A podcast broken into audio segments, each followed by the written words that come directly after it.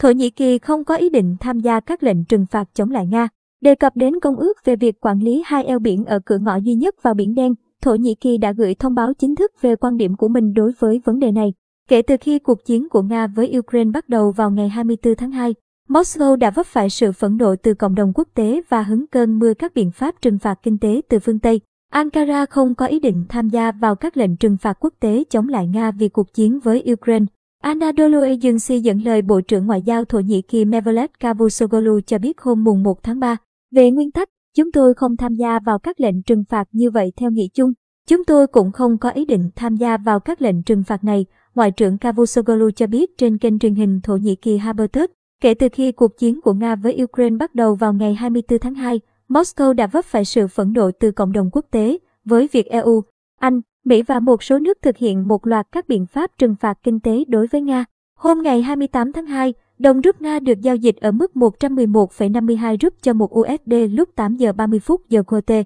và đã có lúc bị mất tới 40% giá trị với tỷ giá giao dịch 118,6 rúp cho một USD, chạm mức thấp kỷ lục mới. Anadolu Agency cho biết, đề cập đến Công ước Montreux, một hiệp định năm 1936 về việc quản lý các eo biển Thổ Nhĩ Kỳ, ông Cavusoglu cho biết, Ankara đã gửi thông báo chính thức về quan điểm của mình đối với vấn đề này tới các nước liên quan. Ông nói thêm rằng, Nga đã chấp nhận khi Ankara đề nghị Moscow rút lại yêu cầu cho các tàu chiến không đăng ký trong hạm đội Biển Đen của họ đi qua các eo biển ở cửa ngõ Duy, nhất ra vào Biển Đen. Khi cuộc chiến Nga-Ukraine bước sang ngày thứ Sáu, các điều khoản của Hiệp ước năm 1936 kiểm soát quyền tiếp cận Biển Đen, bao gồm các quốc gia ven biển như Ukraine, đã trở thành tâm điểm chú ý của quốc tế. Cavusoglu đặc biệt đề cập rằng Điều 19 của Công ước sẽ được thực hiện. Công ước trao cho Thổ Nhĩ Kỳ quyền cấm tàu chiến qua các eo biển Bosporus và Dardanelles để ra vào Biển Đen trong thời chiến. Trước đó, Tổng thống Thổ Nhĩ Kỳ Recep Tayyip Erdogan đã nhắc lại lời kêu gọi ngừng bắn giữa Nga và Ukraine khi cuộc chiến tiếp tục sang ngày thứ Sáu.